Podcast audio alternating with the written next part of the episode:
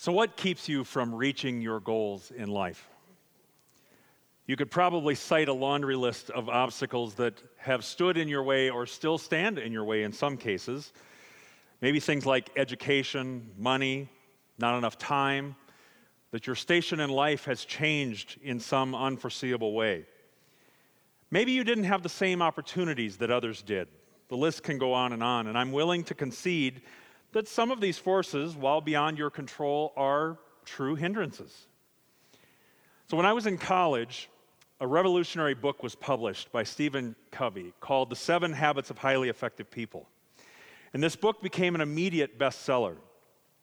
I remember reading it, talking through its concepts with my peers. In fact, it became uh, reading for coursework while I was in school.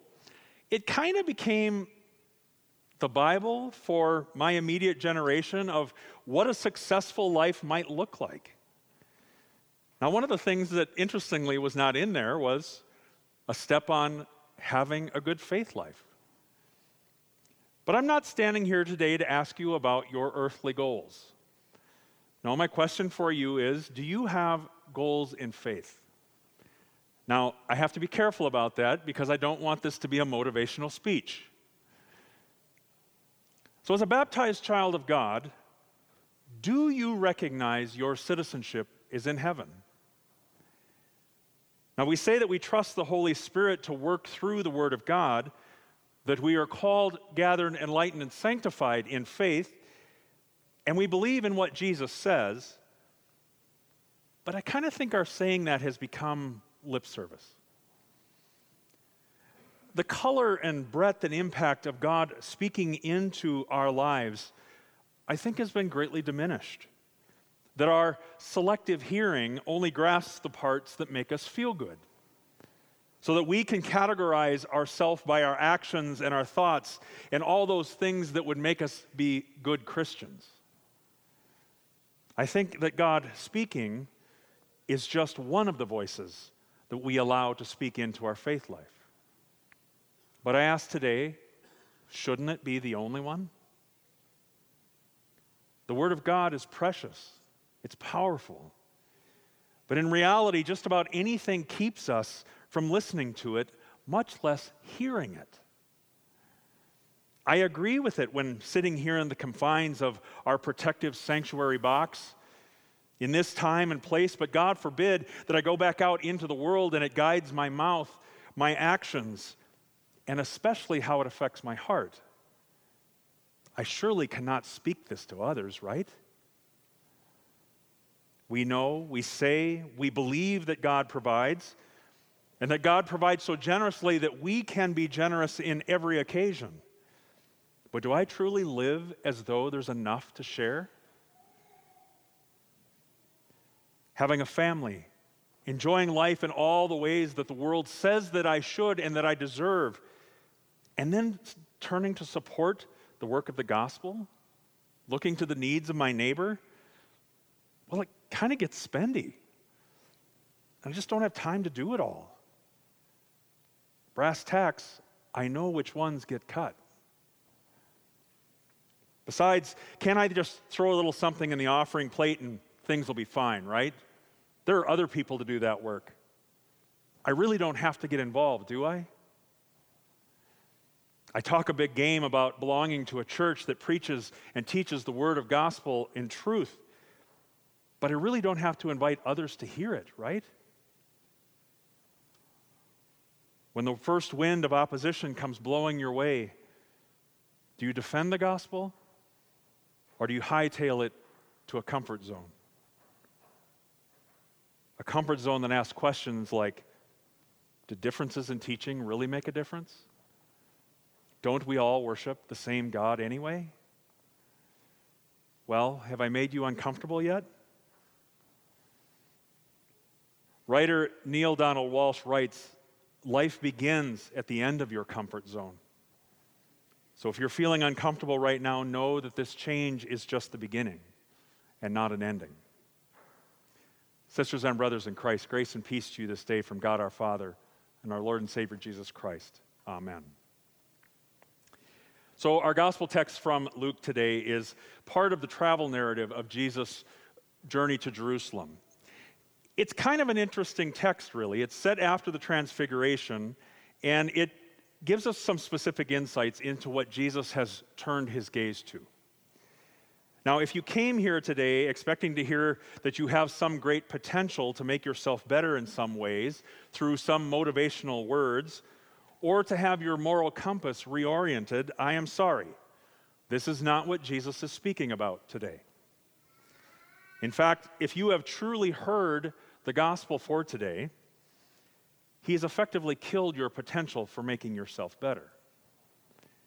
He's telling you actually that you are dead, dead in sin. You cannot save yourself, even though you think you can try. And in fact, Jesus tells you this right from the text. You were not willing. When you heard this gospel lesson, you might have been thinking, well, nothing really special happened there. There was nobody cured, there's no demons exorcised, there's no profound parable for me to go home and chew on this week. But if you really lo- listen closely to this text, it is a shining example of Jesus' unfathomable love for you. Picture it. Jesus has been informed not only that the religious establishment is against him, but that the political powers of the day want to kill him. And to top it off, dear Jesus, you cannot even find safe haven in the holy city. They'll just keep doing what they've always done, killing the prophets. But Jesus knows all of this. But what does he do? He keeps going. Not the Pharisees, not Herod, not even Jerusalem all historically and currently hostile towards who Jesus is and what he was doing, none of it would stop him. He knew what lay ahead and he kept going. So that on the greatest of all third days, he would reach his goal. Because Jesus lets nothing get in the way of what he's come to do for you. He will not even let you stand in his way and that is that he has come to save you. God stops at nothing, not even sacrificing his own son to make you his own. Jesus' death wasn't going to be some sort of sneak attack springing from the hardened heart of Pharaoh or from Herod or some plot and plan of the Pharisees. Jesus' death and resurrection wasn't the end result of some sinister plot that had been brewing for just a little while. It was the culmination of God's salvation story for you. Born from the very heart of God Himself.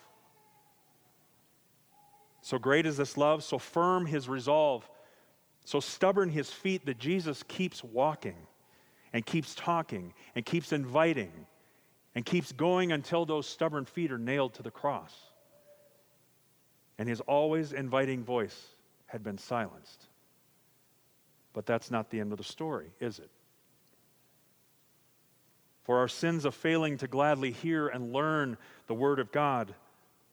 Jesus became the Word, was the Word, and He brought in the will of God into your life.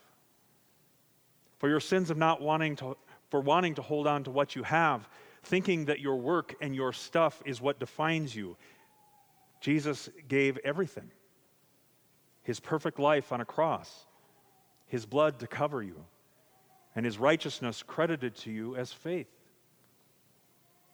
For your failure to keep your eyes fixed on Jesus, Jesus kept his focus on a murderous city, on a cross on Mount Calvary, and on an empty tomb. And for all your failures to keep yourself focused on Jesus, the author and perfecter of life, Jesus kept laser focus on one thing, and that is saving you. He wouldn't let anything stand in his way. He wanted to show his love. He wanted to show you forgiveness, God's mercy, and to make a promise to you that will always be kept. Do you see what happens when we remember this unbelievable love that led Jesus to the cross? Now, we live in a world where the devil and our own sinful selves wants nothing more than to keep us distracted. The world tells you, well, you're too busy to go to church. or to talk about your faith with others, or even to read your Bible. The devil whispers into your ear, you'll never amount to anything unless you start looking out for number one. Is there nothing more precious in the whole world than to know that the creator of everything that exists is speaking straight to you now? And with it, you have the certainty of knowing that God is for you in all ways. That He has equipped and empowered you to live out this promise in your life, in this world, every moment of your life.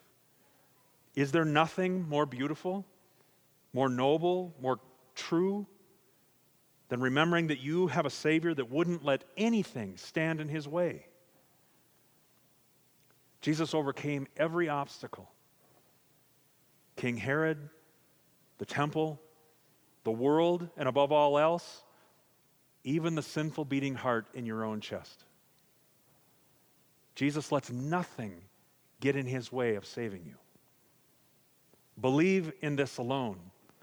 This is your righteousness. And this is the call of our Lenten discipline. Thanks be to God. Amen.